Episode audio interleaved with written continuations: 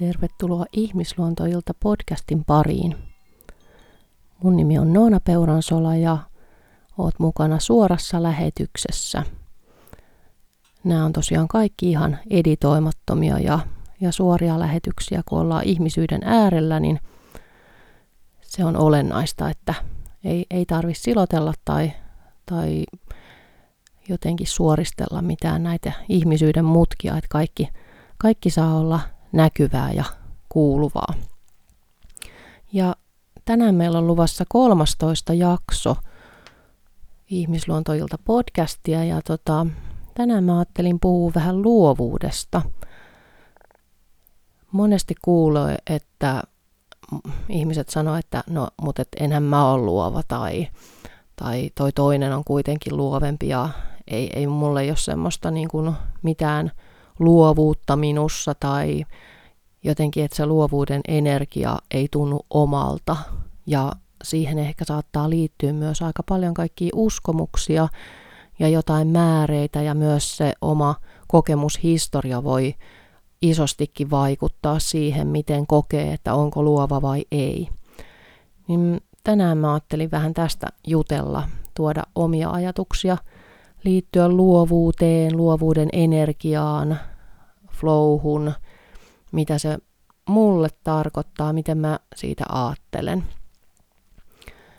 Ja jotenkin mä ajattelen, että, että ihan samalla tavoin kuin mä tuossa mun kirjassanikin Hevonen oppana ihmisyyteen on kirjoittanut siitä, että miten mä ajattelen, että kaikki me ollaan intuitiivisia, me ollaan kaikki selvännäköisiä, me ollaan kaikki erityisherkkiä silloin, kun me synnytään tähän maailmaan – ja aika paljon sit vaikuttaa siihen, että miten me sitä meidän omaa herkkyyttä, herkkyyden lahjaa käytetään tässä elämässä, niin kaikki se, että, että millas, millaisia kokemuksia me saadaan, miten me opitaan just käyttämään, valjastamaan se voimavaraksi, vai piilotellaanko me sitä, tai onko se jotenkin meille liikaa, tai, tai painetaanko, yritetäänkö me painaa sitä alas jollain tavoin, että me sopeuduttaisiin joukkoon tai ei oltaisi liian jotenkin erilaisia tai näin, niin, niin kaikki se vaikuttaa siihen, että miten se herkkyys, se meidän ainutlaatuinen intuitiivisuus ja luovuuden energia on, on sitten käytössä.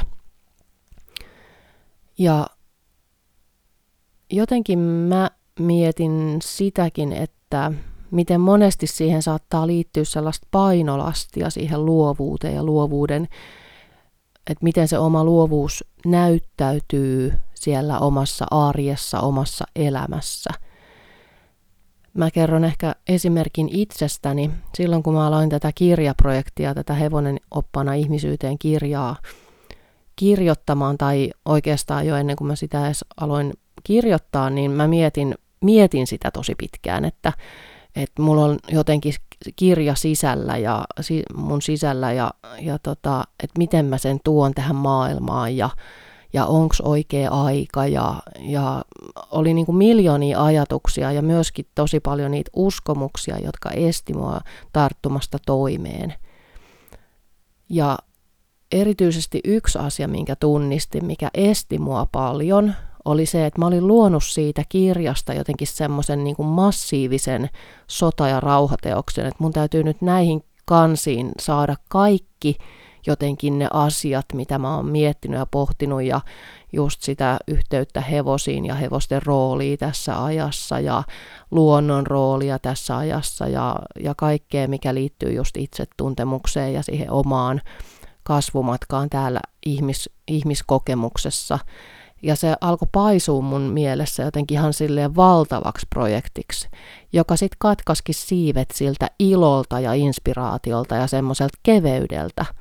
Että siihen alkoikin tulla aika paljon semmoista painolastia ja, ja sellaista, että mä jopa niinku kuormituin siitä ajatuksesta, että se ei tuntunutkaan enää sit kivalta ja hauskalta ja, ja semmoiselta inspiroivalta jutulta se, se luomistyö, se kirjan kirjoittaminen ja siihen tarttuminen – ja sen takia mä aloin sitten lykkäillä sitä hirveästi myöskin ja, ja just miettimään, että no ei tämä ole ehkä oikea aika ja, ja just kaikki, että mitä sitten muut sanoo ja ehkä tämä on liikaa ja, ja tämä on liian erilaista ja maailma ei ole vielä valmis ja, Ja alkoi tulla tosi paljon niitä semmoisia mutkia matkaa. Ja, ja mitä enemmän niitä mutkia tuli, niin sitä enemmän mä sitten ahdistuin ja jotenkin lamaannuin ja, ja en, en tosiaankaan tarttunut toimeen, vaan tuli semmoinen ihan niin kuin jumitila, semmoinen niin kuin, ö, huono, väärällä tavalla niin kuin semmoinen pysähtyneisyyden tila, minkä tunnistin, että tämä ei ole nyt ihan hyvä juttu, että tässä on jotain.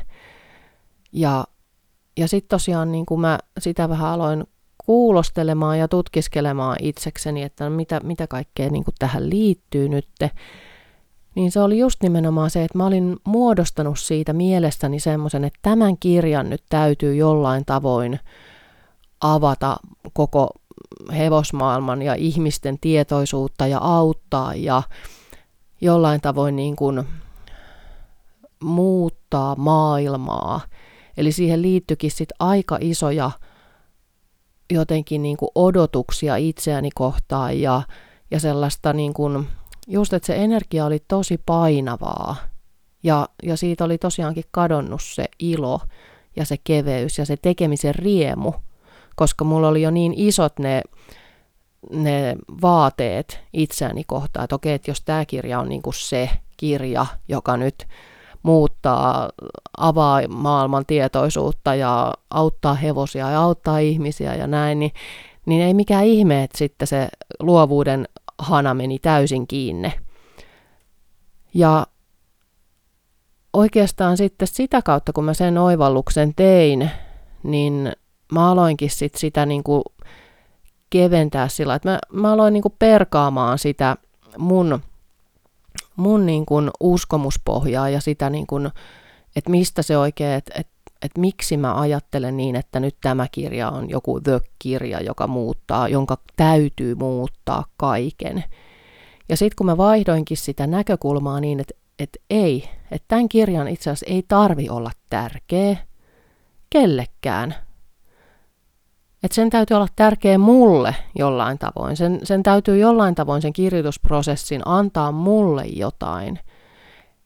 Että mä, et mä voin ajatella, että se muuttaa minua jollain tavoin. Se muuttaa jollain tavoin, se avaa mun energiaa, se avaa mun ymmärrystä, se auttaa mua laajentumaan, se auttaa mua keventymään ja, ja niin kuin, katsomaan tätä koko luomisprosessia ihan uudesta näkökulmasta, koska selkeästi mun liittyi siihen myös kaikki tämmöisiä vanhoja, että just vähän tämä tämmöinen kärsivä taiteilijasyndrooma, että, että sit oikea taide ja oikea kirjailija tai oikea taiteilija, niin hänen, hänenhän täytyy vähän kuitenkin kärsiä aina, edes pikkasen, koska muutenhan se ei ole uskottavaa, se taide, se luomistyö, mitä hän tekee. Että jollain tavoin niin tämmöinen hyvin vanhanaikainen uskomus pulppuski sieltä sit pintaa, kun mä aloin sitä vähän kuulostella, että hei, mitä, mitä mulla nyt kaikkea tähän liittyy ja miksi tämä on näin jotenkin tukkosta ja tuskosen tuntusta tämä nyt tämä tekeminen tai ylipäätään sen tekemisen ajatteleminen alkoi jo saamaan niin kuin hien otsalle. Niin ei mikään ihme, koska sitten jos niin kuin siitä energiasta käsin mä olisin alkanut sitä kirjaa tekemään – niin siitä olisi varmasti tullut hyvin erilainen kirja. Ja mä uskon myös, että silloin niin kuin se tietynlainen se painava energia, se, että siellä on hirveä niin kuin odotus ja jotenkin sellainen vaatimus itseäni kohtaan, niin sehän heijastuisi ihan varmasti kaikkiin ih- muihin ihmisiin, kaikkiin niihin, jotka ehkä hankkis sen kirjan, niin ihan varmasti niin kuin kaikki ihmiset sen energian sieltä bongais. Eikä se olisi silloin sellainen kirja, jota haluaisi lukea, en mä ainakaan haluaisi lukea itsekäs semmoista kirjaa, missä on niinku just vähän semmoista niinku äiti Teresa syndroomaa, että nyt tämän tulee pelastaa koko maailma. Sehän on ihan kauhea ajatus ja kauhean niin kuin painava ja raskas energia ja, ja kaikin tavoin hyvin niin kuin epäkiinnostava. Niin se olikin sitten mulle aika iso oivallus siihen. Ja sitten kun mä sen jotenkin ymmärsin ja että mitä just kaikkea siihen liittyy, just tämä, että kärsivä taiteilija ja, ja näin, niin sitten sit, sit mä aloin niinku sitä katsoakin tosiaan ihan uudella tavalla. Ja just sen kautta, että okei, että miksi mä kirjoitan tämän kirjan? Mitä se antaa mulle? Mi, mikä se on se juttu, että miksi mä haluan tuoda, että nyt kun mä niin kuin riisun tästä kaiken tänne, että tämän kirjan täytyy jollekin muille olla jotain, niin mikä mulla on se palo mun sisimmässä, mikä mun motiivi on. Että jos mä en löydä sitä motiivia, että jos mun motiivi on ainoastaan se, että sen pitää olla tärkeä maailmalle, sen pitää muuttaa maailmaa, niin silloin se, se kirja ei voi syntyä. Et ei, ei siitä motiivista käsin voi luoda mitään, mitään niin kuin oikeasti jotenkin itselle merkityksellistä. Että se on täysin väärä, että se pohjautuu semmoiseen vanhaan uhrautumiseen ja uhrienergiaan ja siihen toimintamalliin, että se ei voi toimia, että, että löydänkö mä sitten jonkun motiivin, että onko se oikeasti, että sen takia mulla on ollut, että, että mun täytyy tehdä tämä kirja, vai onko se oikeasti, että mä haluan kirjoittaa tämän kirjan, koska se tuntuu mulle jollain tavoin inspiroivalta, hauskalta tai merkitykselliseltä, että mitä ikinä se onkaan, mutta että just, että sen motiivin täytyy olla ihan eri kuin mitä se on ollutkin tähän asti. Ja siitä jotenkin avautui sitten ihan uudenlainen kirjoittamisen flow ja sellainen uudenlainen energia, koska kaikki se odotus ja vaatimus itseäni kohtaan, niin pääskin vapautumaan. Ja mä tajusin siinä kohtaa sit, kun mä aloin sitä kuitenkin kirjoittaa, että joo, että, että kyllä tässä on niinku semmoinen juttu, että mä, mä haluan kirjoittaa. Että ihan sen takia, että mä, mä haluan nyt niinku harjoitella sitä, että miltä se tuntuu kirjoittaa sillä, että siinä ei olekaan mitään, että tämän täytyy olla tärkeä kirja jollain tavoin maailmalle, vaan että millaista tekstiä mulla syntyy, kun mä mietin sitä ihan täysin puhtaasti sellaisen keveyden kautta, ja, ja se ei poista sitä, etteikö se voi olla syvällistä se asia, mutta että, että sen niin kuin energian, mistä käsin mä kirjoitan ja tuon ne sanat, koska kaikki sanathan sisältää hirveän määrän energiaa, Kaikilla, jokaisella kirjaimella on oma energeettinen lataus ja värähtely. Näin mä sen aattelen. Niin silloinhan sen täytyy olla sellainen kirja ja, ja niiden sanojen täytyy tulla mun sydämestä. Että sitten kun mä pääsen sellaiseen tilaan, että mä tavallaan, että sille ei olekaan enää merkitystä, miten muut sen ottaa vastaan tai miten NS-tärkeä kirja se on maailmalle. Että et sitten kun mä pystyn luopumaan siitä, niin silloin mä pystyn olemaan haavoittuva, mä pystyn olemaan auki, mä pystyn kirjoittamaan siitä sydämen tilasta käsin. Ja silloin se myös niin kuin se teksti virtaa ihan eri lailla, koska sitten se ei ole enää semmoinen mielen tason prosessi millään tavoin, että yrit, yritän juuri nyt tässä muuttaa maailmaa, niin sitten kun mä aloin sen, sen niin kuin linssin kautta ikään kuin tekemään sitä kirjaa, niin se olikin tosi vapauttavaa ja se muutos oli aika hurja, koska sitten mä huomasinkin, että mulla tuli se, se palo siihen kirjoittamiseen. Mä halusin niin kuin tuottaa sitä tekstiä ja se oli täysin erilainen, ihan erilainen tila kuin mistä mä olin aiemmin yrittänyt sitä jotenkin puskea. Et siinä oli just sellaista vähän niin kuin suorittamismeininkiä ja puskemista ja just ne kauheat odotukset. Ja tämä kirja on se kirja, joka muuttaa kaiken ja näin. Niin, niin sitten sit kun siihen tuli, ihan, sit, siihen tuli ihan erilainen keveys, ihan erilainen energia. Ja sitten mä huomasin myös semmoisenkin uskomuksen itselläni, että, että mun jotenkin mielessä keveys oli sulkenut pois syvyyden. Et mä ajattelin, että okei, että sitten jos mä kirjoitan sellaisesta niin kuin keveyden energiasta käsin, siitä ilosta ja inspiraatiosta kä- käsin, niin silloin se teksti on jotenkin pinnallista. Että sit, sit se ei olekaan enää, niin kuin, siinä ei ole sitä syvyyttä.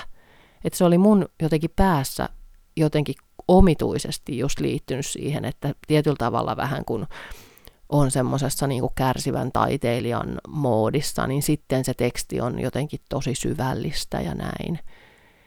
Niin sekin oli tosi iso oivallus, koska mä tajusin just sen, että eihän se mi- millään tavoin korreloi niin kuin sen kanssa, vaan että se, että kun mä kirjoitan siitä energiasta käsin, että tämä on hei mun mielestä niin kuin ihanaa ja kivaa ja minulle tärkeää, niin se teksti voi yhtä lailla olla hyvin syvällistä. Et siinä on monia tasoja, että se on syvällistä ja sitten siellä on sitä myös niinku kepeyttä ihan sanallisestikin. Ja, ja sen ei tarvi olla niinku tekstiä putkeen ja niinku painavaa asiaa, vaan juuri jotenkin se semmoinen, että, että siinä avautuu se sanojen energian merkitys ja, ja miten iso asia se on oikeasti, että mistä motiivista käsin me mitäkin luodaan tähän maailmaan. Että onko se just siitä käsin, että maailma tarvii tätä, niin mun täytyy tehdä, mun täytyy luoda. Vai onko se se, että hei, mä luon, koska tämä tuntuu mulle merkitykselliseltä, hauskalta, ihanalta, mitä ikinä se onkaan, että mitä tunnetta se tuo minulle. Niin sitä kautta se sitten se voi niin kuin, ikään kuin automaattisesti vahingossa muuttaa myös maailmaa, mutta se ei ole se primääri, se ei ole se niin kuin tarkoitus välttämättä, se päätarkoitus. Se voi olla sitten tämmöinen niin kuin sivujuonne, mikä on niin kuin to, totta kai ihanaa myös. Mutta silloin se tapahtuu just ihan täysin erilaisesta energiasta käsin ja silloin ihmiset myös tarttuu siihen sun teokseen, mitä ikinä sä luotkaan – niin silloin se koskettaa ja, ja se tuo sitä samaistumispintaa ja, ja se ei ole sitten niin semmoinen niin kuin jotenkin painava se, se energia siinä. Niin se oli aika, aika niin kuin iso asia itselle ainakin. Ja sitten muutenkin mä mietin just tota luovuutta sillä että sehän on, että kun monesti mielletään, että sitten luova henkilö, että se on just kirjailija, taiteilija, mitä tahansa, niin kuin, että se on tietty raami, mihin on määritelty se, että luova ihminen sitten tekee tällaisia asioita. Niin mä ajattelen jotenkin, että se luovuus on koko ajan läsnä meidän arjessa. Ja meidän kaikkien luovuus on ihan erilaista, niin kuin a- omanlaistaan. Ja, ja se on tärkeää jotenkin yhdistyä siihen omaan luovuuden energiaan, omaan luovuuden jotenkin siihen virtaukseen, että millaista se energia on niin kuin sun kohdalla. Se ei välttämättä ole yhtään niin kuin miten se konkretisoituu tähän maailmaan samaa kuin mitä jollain toisella. Ja taas tullaan tähän vertailuun, että senkin takia se vertaileminen on turhaa, koska meillä jokaisella on ne omat, omat kyvyt ja lahjat.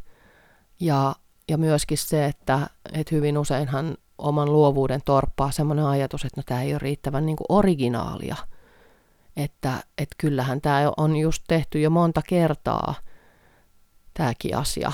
Että eihän mun nyt kannata sitten tähän ryhtyä. Vaan se, että me muistettaisiin aina, että, että se autenttisuus on kaikkein tärkeintä.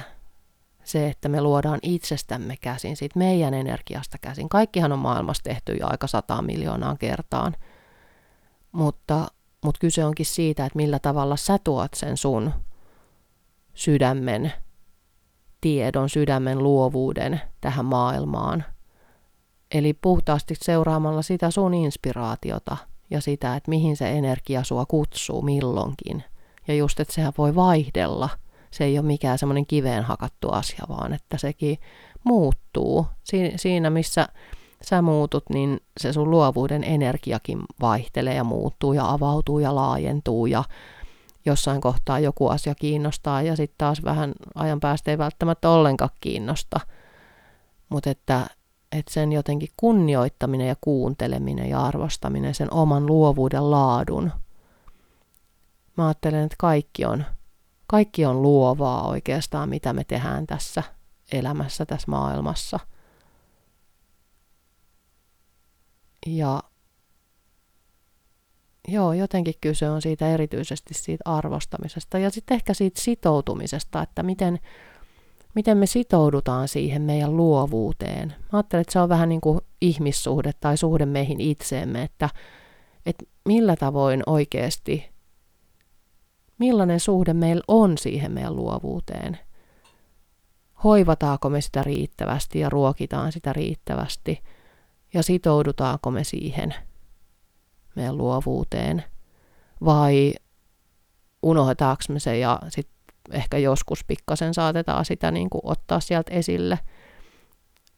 Hyljätäänkö me se kokonaan ja ei muisteta antaa sille riittävästi ravintoa, että se pikkuhiljaa kuihtuu.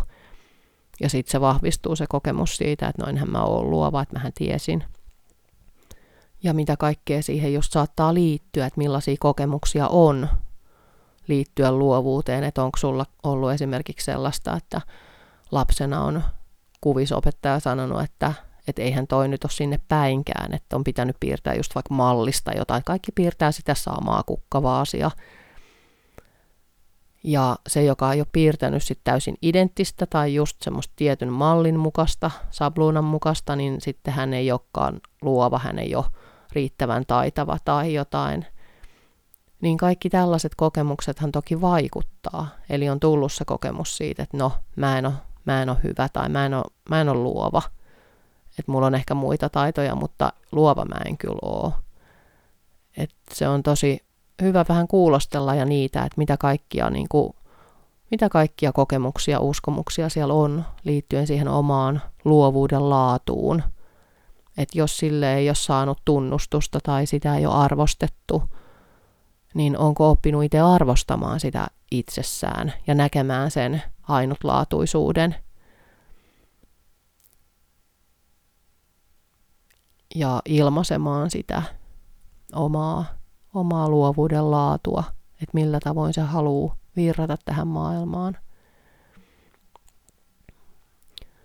Ja monestihan siihen saattaa just liittyä, että no mä en ole käynyt jotain koulua tai taidekoulua tai mitä ikinä, minkälainen se on se sun luovuuden laatu, miten se ilmenee, niin, niin kyllä mä ajattelen, että tässä ajassa entistä enemmän se elämän kokemus ja sellainen tutkiminen ja utelias asenne kaikki ne sun elämän kokemukset on sitä sun luovuuden polttoainetta, ihan kaikki. Kaikki vaikeat hetket ja ilon hetket ja traumat ja, ja surut ja ilot, kaikki se on sitä luovuuden polttoainetta. Ja sitten se on oma valinta, miten sitä käyttää, millä tavoin se kanavoituu, miten se sitten näkyy tässä maailmassa – Ja just se, että muistaa ruokkia sitä riittävästi. Ja silloin kun avautuu sille omalle luovuuden energialle, niin sehän on tosi jotenkin haurasta ja herkkää ja haavoittuvaista. Että myöskin se, että silloin kun uskaltaa olla haavoittuvainen ja, ja avata sitä omaa sielua ja sydäntään maailmalle, uskaltaa tuoda itsestään palan tähän maailmaan, niin sehän on ihan äärimmäisen äärimmäisen rohkeeta. Ja, ja sitähän se luovuus pohjimmiltaan on, sitä, että, että jotenkin sitä oman haavoittuvuuden esiin tuomista. Ja usein se, minkä takia me jätetään niin kuin tuomatta jotain paloja meistä maailmaan, niin on just pelot, koska sehän on tosi pelottavaa astua semmoiseen niin uuteen tai epämukavalle alueelle tai tuntemattomalle alueelle tai että et siellä voi olla monenlaisia pelkoja ja jännityksiä siellä kerroksissa. Mutta jotenkin se, että et silti me muistettaisiin se, että et jos joku asia kutsuu meitä, että jos siihen on jonkinlainen palo tai jollain tavoin se vetää puoleensa, niin usein silloin just tosi iso merkitys sen meidän oman kasvun kannalta, sen kannalta, miksi me ollaan täällä. Eli se tulee just tuottamaan tosi paljon iloa ja, ja inspiraatioa ja riemua ja että et silloin siinä on ihan, ihan niin kuin selkeästi jotain tutkittavaa. Ja ehkä siihen luovuuteen liittyy isona osana myös se oman keskeneräisyyden hyväksyminen. Että voi irrottaa sellaisesta perfektionismista ja antautua leikille ja kokeilemiselle ja tutkimiselle ja sille semmoiselle lapsenmielisyydelle, että se ei ole niin vakavaa ja, ja ei ole mitään semmoista, niin kuin, että nyt pitää onnistua jotenkin, koska sekin on sitten taas tosi tukahduttavaa usein, vaan että, että voisi antaa itselleen luvan kokeilla ja, ja katsoa, mihin se johtaa. Ja sitten se voi johtaa taas johonkin siitä niin kuin eteenpäin tai sivulle tai taaksepäin, mitä ikinä, mutta ehkä semmoinen just, että se luovuus on sitä leikkimistä ja kokeilemista.